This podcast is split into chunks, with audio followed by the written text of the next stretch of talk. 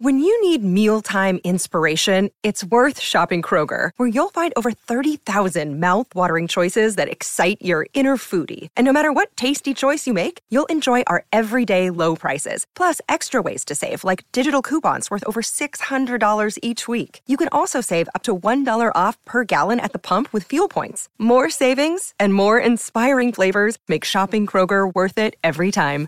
Kroger, fresh for everyone. Fuel restrictions apply.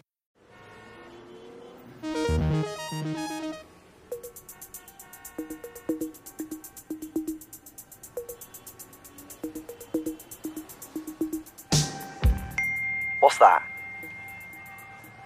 that? Uh, taxi driver? Ah, yeah, cool. And, uh, shower head, big knife. Is that Psycho? Okay. Dancing lady. Are, are those wolves? Dances with wolves? They kind of look more like foxes. Or a hedgehog. Okay, what's this? Uh, a radio, another wolf slash fox, and lots of people.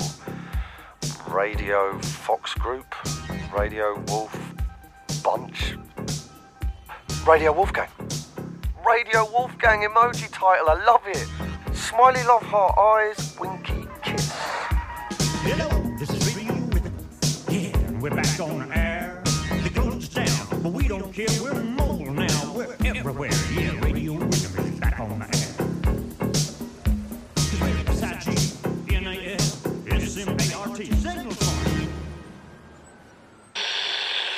Today, at the House of Lords, the Lord Chancellor announced the dissolution of Parliament. Great Britain is faced with a new general election. You're joking. Not another one? We could do a good intro there on uh, a strong and stable podcast for the many, not the few. It's strong and stable for the no, it's No, rubbish. for the strong You do and it, stable you do it. podcast. You're better at it.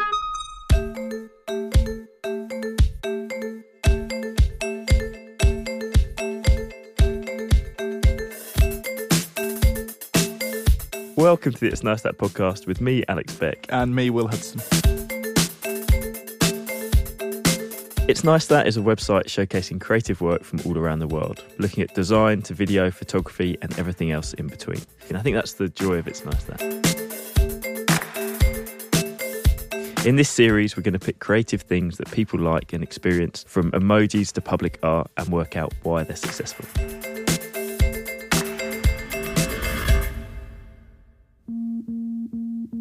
So, with one of the fastest ever scheduled elections right round the corner, this episode we thought it only fitting to discuss political design.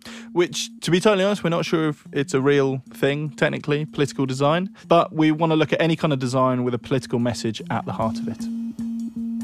It's such a broad topic, right? It's everything from the posters in your windows to uh, graphic design to logos of the candidates to campaigns to films to party broadcasts.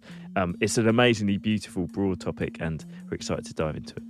If not a little nervous. One of my big memories of engagement with political design was when it just used to be like big headshots, the name of the person of the party. And it was just uh, like, they were so consistent no matter what party it was. All around the streets would just be pictures of candidates, their headshot with their name and, and the party in which they were trying to get elected for, which I think is quite nice. I think keep it simple. Yeah, but you don't learn anything about them, do you? No, but do you learn anything by seeing Conservatives' strong, stable leadership? Does it make you go, oh, right, okay, strong, stable leadership, let's go? I'll, I'll have a bit of that. that Saatchi stuff is the stuff that you know when when I think about political design, I think about that long queue on the billboard to that unemployment line or whatever it was. It's like I mean that's a pretty powerful image, phenomenally powerful image, and whether you agree with the sentiment or not, it has kind of withstood the test of time because they used a parody of it for Brexit, didn't they? Um, so there have been some amazingly iconic images in political design, but then equally when you look at the vast majority of it, it's all pretty standard stuff, isn't it? But I guess the, the other very famous case study was the Obama O, and that you know that was seen to be a seminal piece of political design that then again led him to the White House. And what I'm really interested in finding out in this podcast is does that actually make a difference? With or without it, would that guy have got into power? And I don't think we're ever going to be able to prove that. But what actually is the effect of those things? Can a logo get you elected? I think the Obama I8 stuff's interesting because I think Obama was a relatively unknown candidate at the time. So he he wasn't kind of at the forefront for many years leading up to this thing. So I, I would like to think that design has played a much bigger role. But there's there's also the logo and then there's the slogan. So can you remember the slogan for Obama in 2008? No, but the thing I really remember is hope on that Shepard Yeah. poster. So was it hope? Uh, hope was not one of the big ones. There's yes we can, and then also change. So change we can believe in. Maybe this sounds crass, but that's not that different to the whole "Make America Great Again" stuff, is it? Well, it's funny you say that, Alex. His thing of change in 2008, Bill Clinton, 1992, four people, for a change. That was his slogan. And it's funny how these things, I've got, there's a, a kind of great Wikipedia link of all the slogans used, and there's so much recurring themes. So 1976, Jimmy Carter's slogan, a leader for a change. What haven't we used for a few years? Let's get I like that out. I like that Jimmy Carter one. My favourite one, 1972, popular anti Nixon slogan Dick Nixon before he dicks you.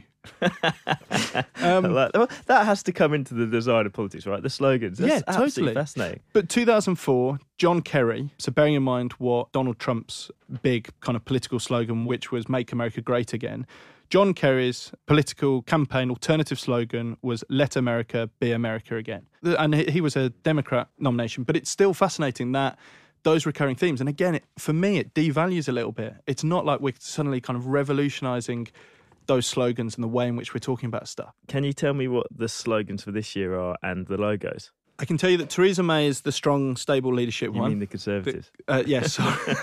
But it's funny, that's quite a good point because she is the lead on all of it, right? Whereas on the Labour side, they've decided that Corbyn isn't necessarily the front of it. I d having been in kind of the design process of as you kind of iterate and work through things and then pitch stuff, I'd love to be a fly on the wall wherever that happens. That they're going for the many, not the few, and people going like, yeah, that's let's get behind that one. I'd love to know what were the what were the other alternatives that they would have put with that.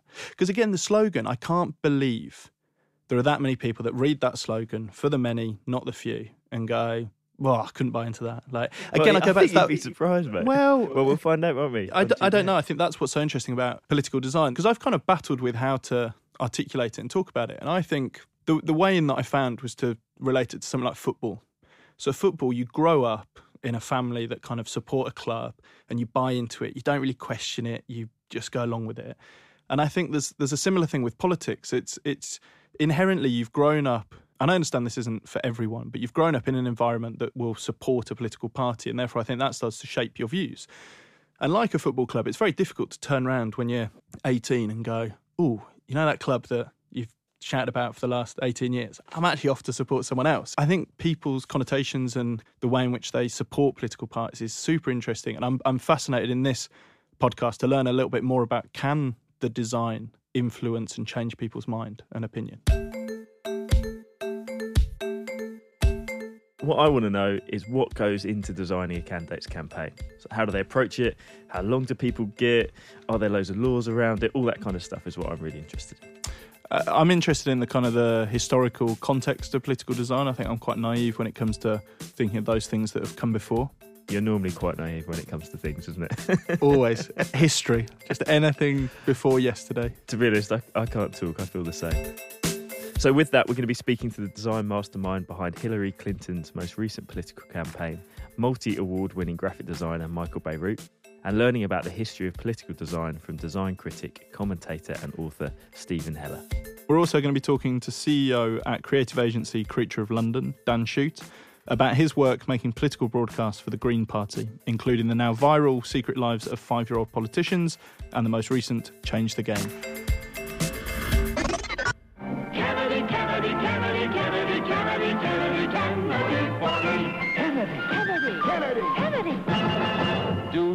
A man for president who's seasoned through and through, but not so doggone seasoned that he won't try something new? A man who's old enough to know and young enough to do. Well, it's up to you, it's up to you. It's strictly up to you.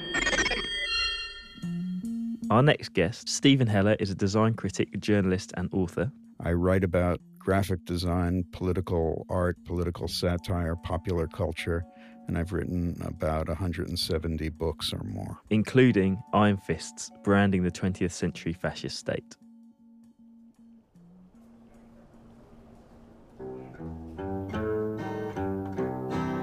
I got into politics when I was very young. When I was 10 years old, I was in Washington, D.C. with my uncle's fiance who worked for Life magazine. And she got us tickets to go to Congress. And we went up the congressional elevator, the elevator that the senators had specially for them. And uh, somebody said, Hold the elevator, came around the corner, and it was JFK and Lyndon Johnson. And it was before they were elected president and vice president. He called me rash, improved, reckless, naive, and uninformed, but he called Lyndon an ignoramus. Do you think he's going to get out and work with him? The way I became a political designer and a political design writer was that I became a designer and I wasn't comfortable with just designing corporate or business materials. I wanted to do something that did have a message. So I just became a propagandist early in my life. The term political design is a little misleading. There's design that is used politically in different ways. It can be used as propaganda, it can be used as information, and it can be used to convey a variety of messages. So when I talk about political design as a kind of shorthand, I'm usually thinking of message design, design that contains a particular viewpoint that needs to be communicated to a mass of people. Political design history has a, a, long heritage. You can go back to the days when 17th century proclamations would be put up on town squares and uh, they would be decrees from a ruler or someone in charge political design of the 19th century was text heavy uh, with a limited number of images simply because the technology didn't allow for a lot of imagery to be printed. By the time the turn of the century rolls around and we're into the World War I era of the teens and later in the 20s, uh, more and more images were being produced to make a more immediate statement in concert with a word or a slogan. The Nazis, of course, created a body of work that was very effective in presenting their ultimately criminal point of view. You had the swastika, you had the image of Hitler, and then there were a whole series of supplementary and ancillary imagery that came from the runic alphabet and other forms of heraldry. Peter Behrens, who was a very famous overall designer for the German electrical company, created a consistent form of uh, corporate identity, and the Nazis borrowed or stole that ethos of consistent identity from uh, their own industry. The swastika, which didn't belong to them, but belonged to the ages as a symbol of fertility, of good luck, of more positive things, was adopted as an Aryan symbol and applied to the negative and exclusionary policies of what was becoming uh, a Nazi party, which would later become a Nazi government with that symbol in place and the colors defined red, black, and white, Hitler defined them in his book Mein Kampf, it was constant and it became familiar and comfortable and at the same time frightening for those who were its enemies.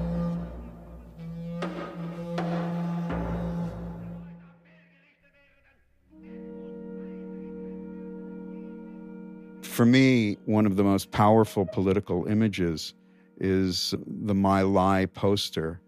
It was a photograph that uh, or photographer happened to take right after the massacre at My Lai in Vietnam, and somebody got hold of one of the pictures and in typewriter type put on the top and babies? question mark and at the bottom and babies! exclamation point And that was an ad hoc thing. That was not designed, it was not planned, it was done by the seat of whoever did its pants. Uh, it was done from scratch.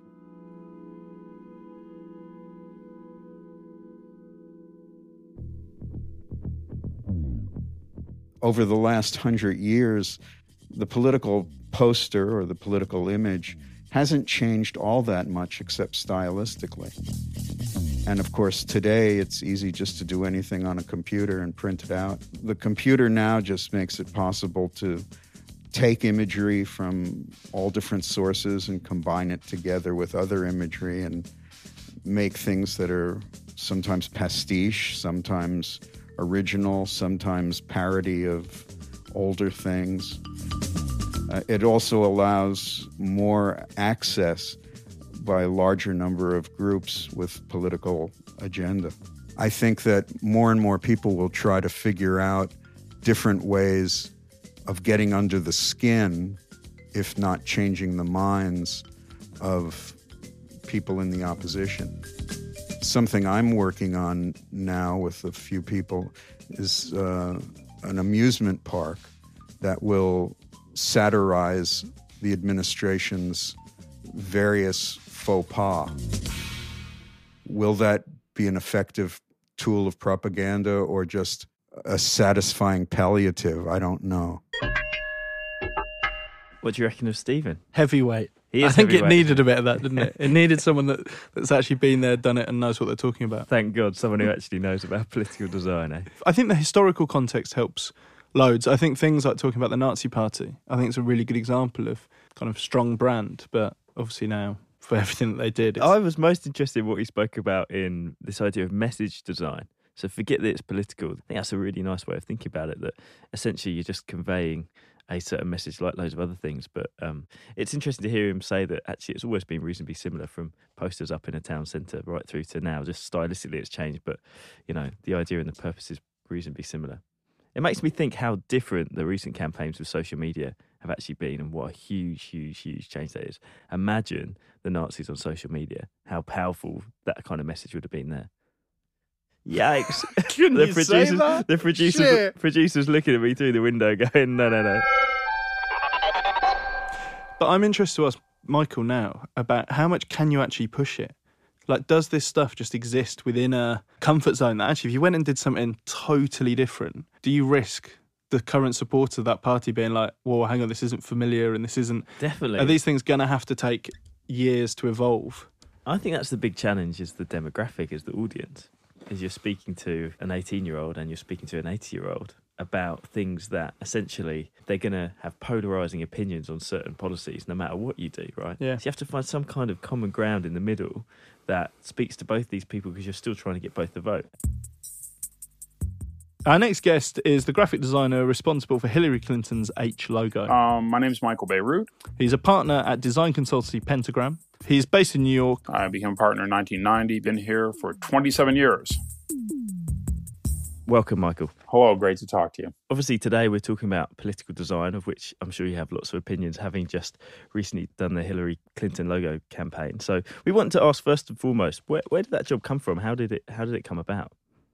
Back at the beginning of 2015, before Secretary Clinton had actually declared that she was running for president, I got a call from someone on her team who wanted to come in and just uh, talk in general about like political graphics and logos. And they were then they were basically just interviewing to see whether I would be the right person to volunteer to undertake this job. It's it was an unpaid position. It was done in complete secrecy. Me and two other people at Pentagram, one of my designers, uh, Jesse Reed, one of my project managers, Julia Lemley, uh, basically um, worked on it for two months in isolation behind closed doors. And towards the end of it, we were convening meetings with probably 12 people with uh, paper over the windows. We had a code name for it that uh, that's that seemed to have, you know, I think I, I think um, there's just this assumption that I work on boring jobs all the time. so all this cloak and dagger stuff was more for our own amusement than anything else. There wasn't that much of a. Um, uh, no one seemed to be that curious about what I was doing, and I have to admit, my partners were completely surprised when I told them the day before uh, Hillary Clinton officially announced that I had been working on this project. So,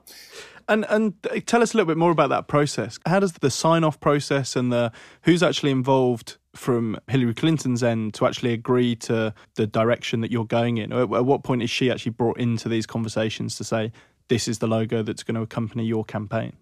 Um, well, first of all, you know, the idea of designing logos, specifically logos and kind of coherent, coordinated graphic identities for political campaigns is a fairly new one. I would almost venture to say that Barack Obama introduced the idea in 2008. And before then, politicians would hire ad agencies. Ad agencies would sometimes come up with a consistent way of writing the candidate's name but often not. And then different people would make things along the way, like buttons, banners, and signs for political rallies and conventions and things. The idea of having them all kind of conforming to a central idea really started with Barack Obama's campaign then in 08. And so having, you know, a logo and a graphic program around it seemed like it was necessary. And so I started out with a meeting of just two people there was a series of meetings that had the names of a lot of people who I got to be familiar with in the coming months from the pages of the New York Times, um, but who played different roles in the campaign. And then once we had three kind of plausible directions and one favorite, we had a meeting and a presentation with Hillary Clinton that was also attended by um, Bill Clinton and Chelsea and a bunch of big big bunch of intimidating people, and that was really a lot of fun. It was it was a really great presentation. She is a really really really good client. Uh, I mean, this is probably cheeky. You don't have to answer this, but what were the routes that didn't make it? Because the final one, obviously, is the H with the arrow pointing to the right that we all know very well. Um, can you give us any insight into what didn't didn't make it?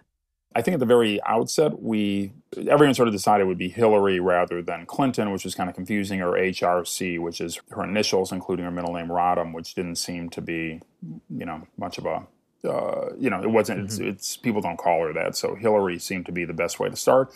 Um, and so we had uh, some directions that actually were quite nice that used the whole word mark, and those, of course, have the disadvantage in these days of not being easy, sometimes not being easily reducible to the kinds of really small and more or less square applications you need for things like social media with you know the kind of icons and avatars that accompany you know Twitter and Instagram and uh, Facebook and stuff like that. So we we did um, a number of word marks. We did what, we did something just to demonstrate a sort of non-starter, which is to do like an abstract logo that you know was sort of the equivalent of. It didn't look like the Nike swoosh, but sort of the same kind of thing. Like here is an abstract symbol that will associate with your name that eventually people will come to see as your name, right? And in the end, what we did was um, sort of a combination of those two things, sort of a stylized treatment of the first initial in her name. I remember I started getting into this real tangent where I started saying, I just want something that is like a smiley face or a peace sign. I want something where a, you know, a five year old can draw it with a crayon. I don't want to have something where you need to have software and understand Illustrator and Photoshop to do it.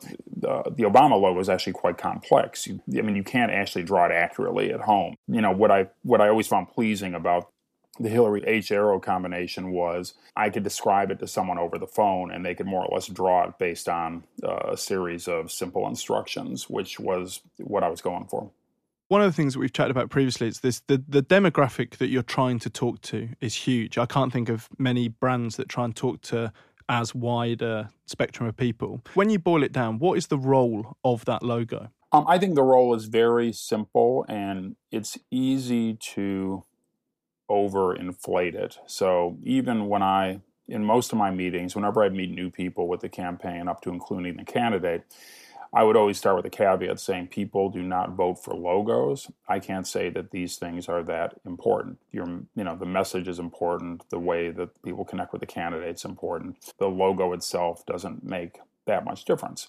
But the function that a logo plays in a modern political campaign is to provide a focal point or a or a, uh, a reliable sort of signature a peg on which you can hang a lot of different messages, right? And so it's um, you know, I, I sort of was always a little bit dubious about about people trying to interpret things from the logo in and of itself. I just thought if the message is good and and everything else is hanging together, that logo will start to look good to people because they like the candidate it stands for. And I think that's true with you know, it's true with most of the products and organizations that we know, right? And what we were trying to do with the um, Hillary for America logo was come up with something that would be much more open ended in a way. So the simplicity of it was meant to enable what eventually did happen, which was, um, you know, lots and lots of people kind of modifying it for themselves, coloring it in, putting different pictures in it, turning into different things. If you decide you want to change, the logo for a holiday or you want to change the logo to support a certain cause on one day you can just press a few buttons and it's on all your channels. It'll change over to have say uh, the lgbt pride rainbow stripes in it or you can celebrate you know a national holiday or you can do all sorts of different things. And so i think we were trying to do something that felt kind of both familiar and surprising. And because you know there is no real demographic it's sort of the demographic is sort of everyone uh, is there anything? I mean, when you think about um, creativity and design and politics, is there anything that really stands out as fantastic work that you think has been done um, historically or more recently? Historically, it was funny when we went back and kind of looked at what had been done. You sort of like have the example of Obama, which was just sort of remarkable because it introduced sort of the discipline of corporate branding to the world of politics. How much do you kind of put down to Obama's win in 2008 to the design? Oh, um, Oh, as a graphic designer, I think in, is entirely to do with the design. I think most most commentators would think what what what design, um, but I actually think his design was doing something very very specific and very strategic. You know, I, I I gather that he was not directly involved with it because it wasn't. I think some guys were so smart guys were working on a website that would support his bid to be president in the earliest days when he was the longest of long shots. And they in turn said, well, we really need some sort of like graphic thing to go on the website. And they commissioned uh, a design team to come up with some things. I think his campaign people approved the thing that we now know. And what I've heard is that it was shown to him, and he said, wow, that looks really corporate you know, he, he was right in a way. And I think he, uh, Obama at that moment in uh, in 2008 probably had a vision of himself as a, you know, as a young, you know, maverick and a disruptor and someone whose roots were in community organizing at the grassroots level. And here was his advisors kind of showing him something that looked like it could be a, uh, you know, a logo for a Silicon Valley startup or for a you know, a new line of healthy breakfast cereals or something. You know, I mean, it's a, it's like really hyper hyper polished, right? And um, what I, you know, it sounds like the rationale was, look, you've got to, you know, you're really unfamiliar, and what this, you know, what this gra- what your graphics have to do is assure people that you're hyper competent, really buttoned down, and really kind of seasoned and sophisticated, right? And so it's a classic thing where, um, you know, um, it's been said that design has two potential roles, you know, and we, we kind of toggle between the two of them. It's to make the uh, unfamiliar seem comfortable, and it's to make the familiar seem surprising, right? And I think in the case of, uh, of Obama's work, it was about making him just sort of seem more, you know, just kind of like a, um, uh, you know, hyper competent. I mean, I just, I think people could tell in looking at that campaign that, um, you know, at his, you know, uh, political rallies, everyone's holding up signs and they're all in, you know, the same typeface. They're all in Gotham. They're all completely coordinated. You know, that, you know, there's some, even in a very subliminal level, there's some way you look at that and you think, you know, this guy's really got it all together. And, uh, um, surely if he can, you know, get all the typography all lined up properly, you know, he'll be able to get peace in the Middle East and solve global warming as well. You know, um, that, that, turns out not to quite be so true, but um, uh, typography, that's why I'm a graphic designer instead of a politician. I just do the easy problems. Do you think we'd even remember that Obama logo if he hadn't won? Do you think we'd even be talking about No, no, that's and that's and that's of course is uh, is is what happens as well, right? I think that um, uh, if you win, then um, everything that's led up to that victory is recast as a, a series of genius moves that uh, um, you know are you know would never be second guessed, but instead would just be admired, emulated, and would set a standard for all future such activity. Um, you know. Uh, by others who would also want victory. And Michael, we've probably got one more minute, but I have to ask you: Do you think you could ever work on this kind of work without supporting the candidate? Could you have done this work for Trump? Oh no, no, no, no, absolutely not no I, I, mean I, I can, I can barely design a book if i'm not interested in the subject matter and sort of like to actually you know to actually you know have to i no i i mean what motivated us entirely was our enthusiasm about the candidate which did nothing but increase over the course of the campaign right. um, and I, I i think it would be really hard to well, I mean, it just wouldn't be any fun at all to do it if you didn't have that sense of identification. Michael, thank you so much. thank you. Some amazing depth, some brilliant insight, and um, yeah, thank you so much for taking the time. Guys, it was a pleasure talking to you. What a great insight! Absolutely fascinating. I like. I tell you what, I was most surprised about is that he's obviously a very serious graphic designer, very talented, amazing reputation. Doesn't think it designs the most important thing in those campaigns. I think that's really refreshing because obviously it isn't, but it does have a role to play. But it's nice to hear from someone who is so lauded and is such a champion for design speak really pragmatically about actually it's most matters if you win, and actually it's about the messages and it's about the actual campaign rather than the logo. I thought that was refreshing. And the candidate, right? So, so he, he, yeah, first and foremost, it is about the candidate, mm. which I think is so obvious and obviously design like with loads of other things. It's like if you were to design great branding for a product that was useless it's not mm. going to make people use the product. It might yeah. make them kind of more memorable or kind of identify similar messages around it but ultimately you've got to have a good candidate in the first place and that's what's going to win an election. Yeah people don't vote for logos. I thought it was just such a nice little insight. I also thought it was great that he chatted about the obama campaign and referred to it as kind of a silicon valley starter but i don't think i'd quite made that connotation, but actually revisiting it now and looking at it, you do kind of go, yeah, it could be, it could be that, or like you said, breakfast cereal. It's there is a certain kind of polish to that logo. But isn't that interesting in the context? Because the thing that they obviously thought about was going to stop Obama was his underdog status and that he wasn't polished and he was a young upstart. The idea of then doing something a bit more formal, you can kind of, with that analogy, see why everything is so formal because so much of it's about trust. And actually, although it might be bland what we're seeing in front of us, you kind of trust that the message is real. You don't think that, oh, I don't really believe that they're going to cut the deficit or sort out immigration or anything else, just because it is so plain and simple. So maybe that's a real key to it. Now, a party election broadcast by the Labour Party. If you'd said to me at sort of 18, 19, you're going to be a politician, I would have said, forget it. anything else, anything but being a politician. Why? On what grounds? Why? Because I thought politicians were complete pains in the backside. You okay? And there is a part of you that constantly wonders whether it is worth staying in politics because of all the, the, the, the rubbish that you have to do. I mean, you you just have to do it. You've just got to keep a grip of yourself and, and hope that your humanity sees you through and, and in the end, understand why you want to be in it. What I keep saying to people is get behind the image. It's quite difficult to bring people to actually see the type of person you are.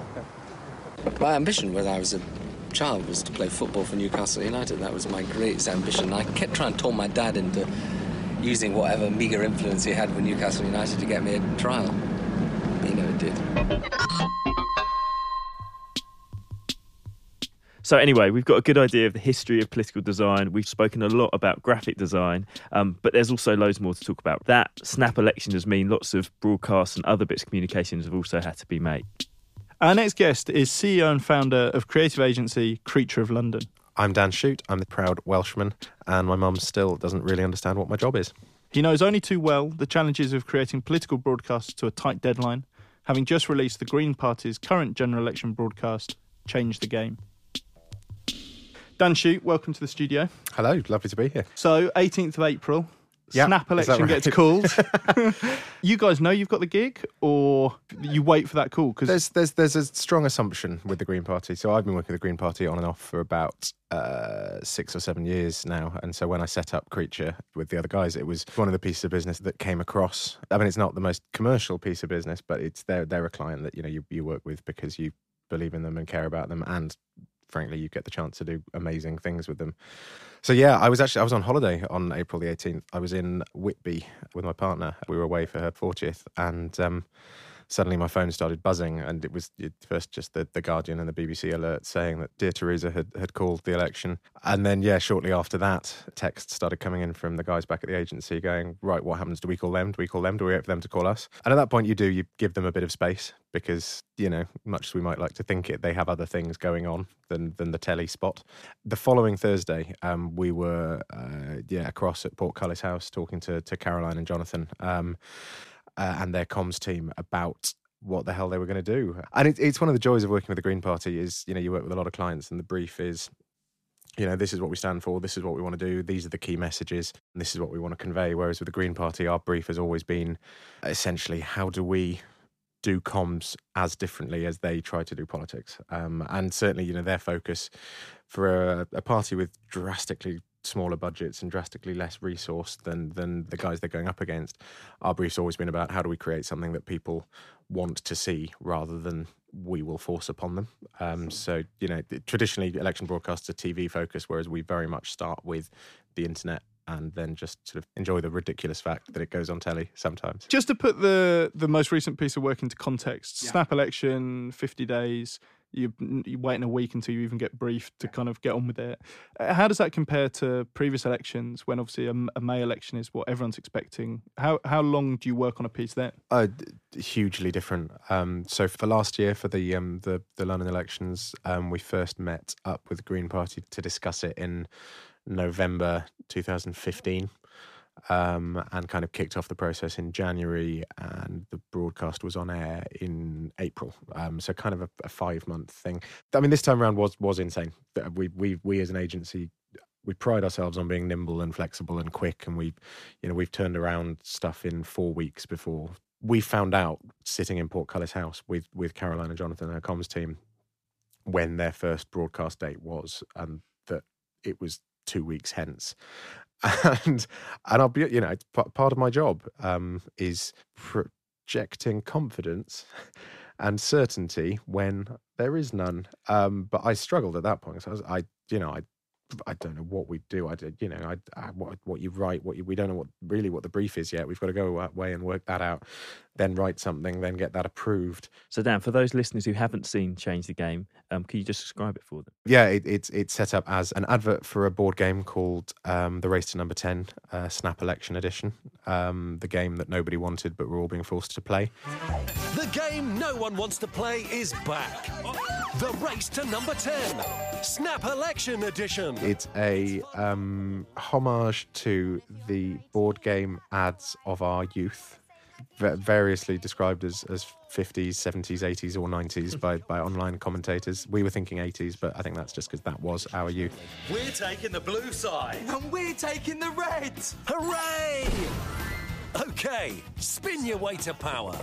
It's a family gathered around a, a table post dinner with uh, a grandmother, initially two kids and a mum and dad. One of the kids is, is quickly packed off because she's only 17, so this game's not for her. And then, yeah, it's all about lying and cheating your, your way to the top. It's, it's a playful poke at the politics that the leading parties of our country um, tend to indulge in, with, yeah, nods to lies on buses and nods to soundbite politics and, and nods to everything else, with a healthy sprinkle of surrealism and weirdness on top of it. to total privatisation. Do not release funding. I was going to ask you, what is success for that piece of work? Is it views? Is it votes? So there, there's there's there is a fundamental um, success metric, um, which is around around the election itself. You know that that's what we're doing here. We're we're looking to get Caroline re-elected in Brighton Pavilion, or back in the day, looking to get Caroline elected for the first time, and then looking to add other MPs. A key element of the conversation with them is always, I guess, managing expectations of what an election broadcast can achieve. The majority of people don't vote based on party manifestos, let alone on the, the three minutes of, of telly that they happen to see about them.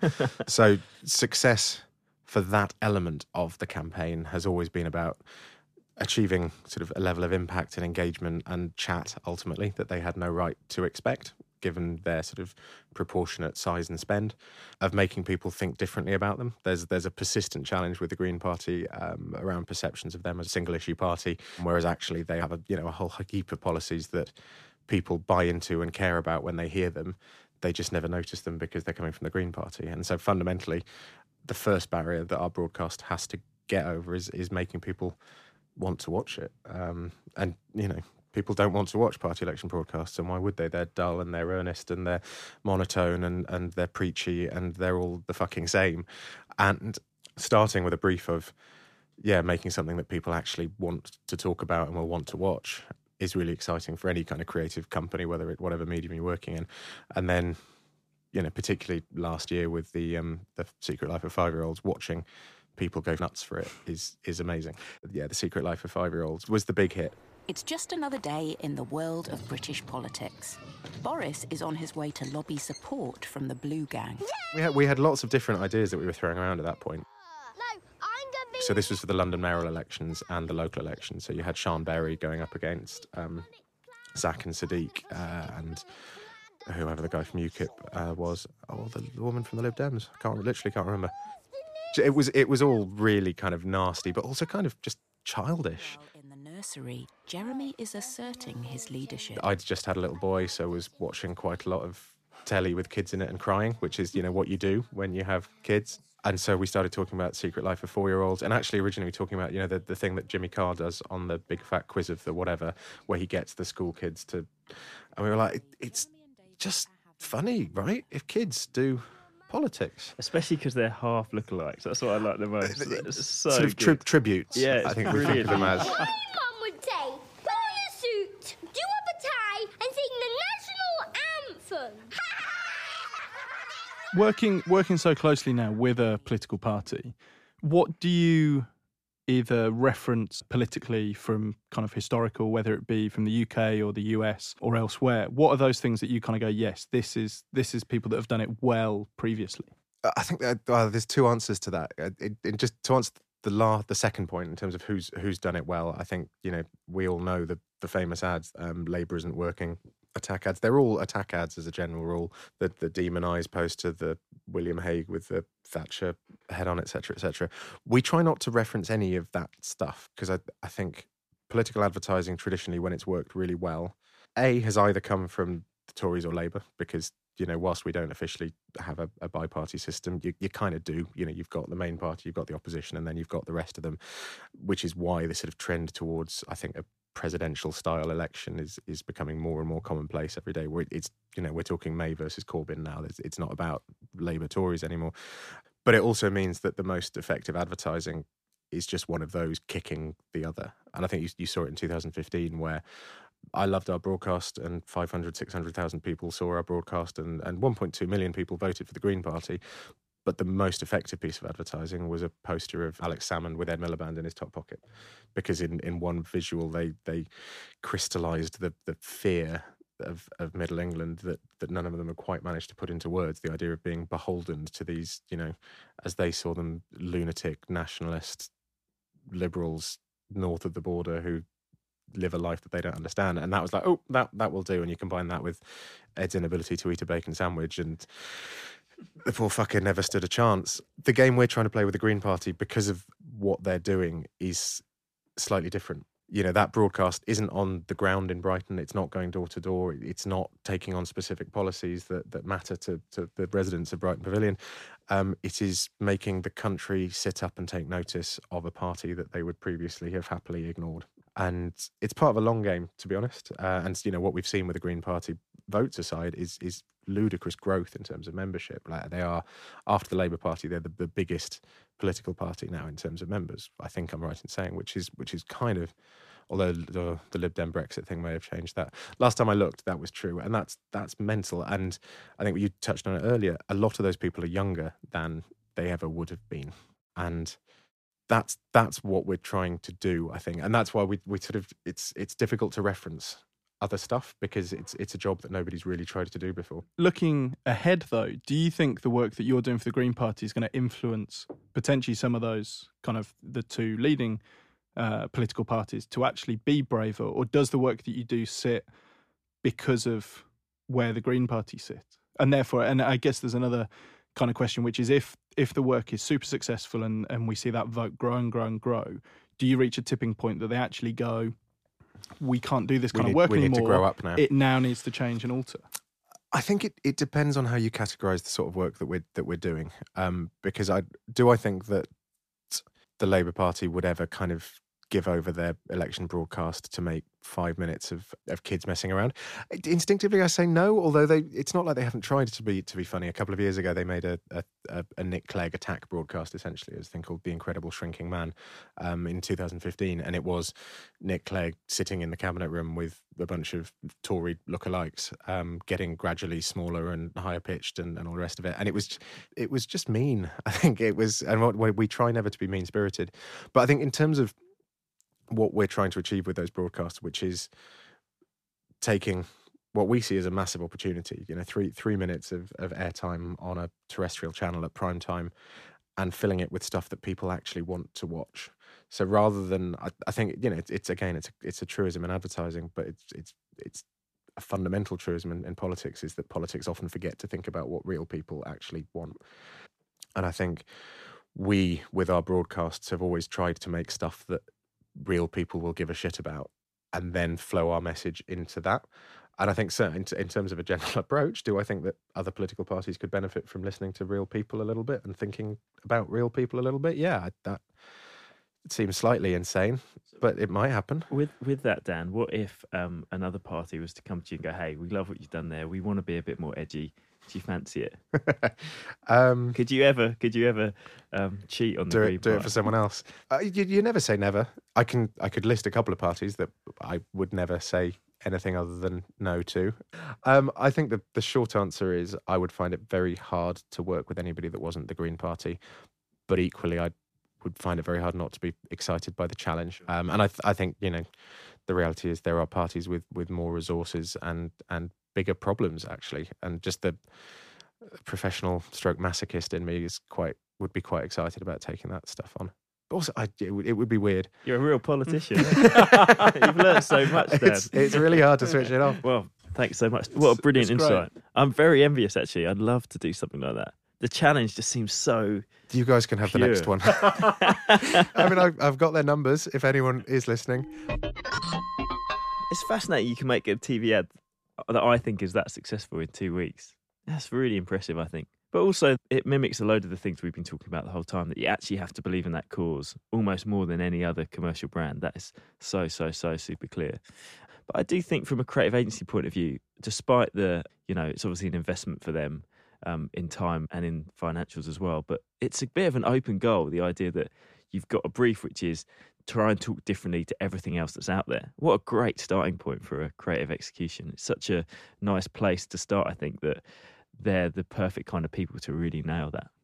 And I said this to Dan when we all took our headphones off, so I didn't get found out, but I'll just say it now that I hadn't seen the kids' video before this week, having looked at it. And it's exactly what I was looking for that completely refreshing, different satirical take on all this gumph that we see day in, day out, all this arguing, all this banter, all these supposed lies, everything else. It's just such a refreshing take on it. And I have to say, although whether I vote for the Green Party or not will be between me and the ballot box, I, I do have a completely renewed respect for them, for sure, for even doing that work. I, I wrote down, I really hope it has impact and not through any kind of support of the Green Party. But I think the work they're doing, there's a real chance that it can do that thing that I'm so desperate to see, which is that design and a creative execution of something can have an impact and can raise awareness and get more people to support something. And again, I think if it does have that impact, maybe you will see a few more parties take design more seriously and invest in it more because they can see the value of it and the, the benefits of it.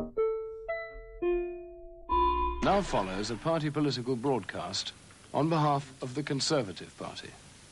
Do you understand why the economy is in a mess? Who, me? Yes, you. No, I don't. But it's certainly not my fault. Well, that's where you're wrong. Take your clothes off. What, now? Yes, now. And go into the bathroom. What's this got to do with the economy? Do as you're told. Ah, I see. You mean the amount of money in the economy is like the amount of water in a bath? That's right. And who was it who spent money like water in the first place? The Labour Party? Correct. So, well, what a, what a great afternoon talking about politics. It's been a really good one. Have you Love learned- politics. You said you wanted to hear about the process and understand. Do you feel like you understand the process of making something creative for a political party now? Yes, I think through Michael's insight of the the Hillary logo and the kind of everything from the, the actual process of getting briefed, working in secrecy.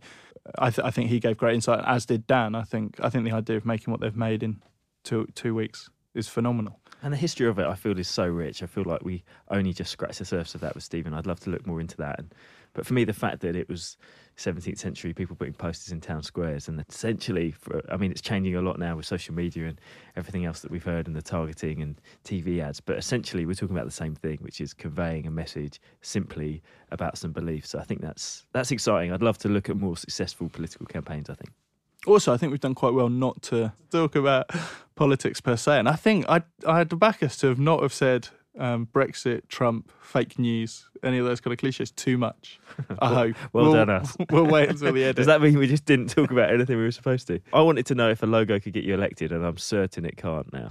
There's absolutely no way that any communication about your party is the only thing that's going to make you decide. It's an important factor, but anyone getting swayed by the logo or the TV ad, maybe they need to look slightly harder at the politics. I think it can enhance it. But essentially, if you've got a party that doesn't stand for the things that you want to believe in, or a, an individual that you believe will fulfill those things, you've got to have that to begin with. But I, I do believe, having heard from the, the people that we've heard from, that design can accentuate that and can make it better and can can do a lot to help that candidate and that party. Look at that. In, in under an hour, we've sorted out the, the design of politics.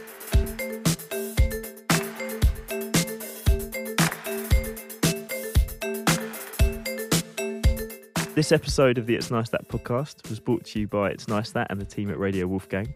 It featured me, Alex Beck, and Will Hudson talking to Michael Bierut and Dan Shute, as well as an insert from Steven Heller. The executive producer was Harry Watson, and the producers were Ivor Manley and El Scott. Clintons, meet the Clintons. yes, you know you're going to get done.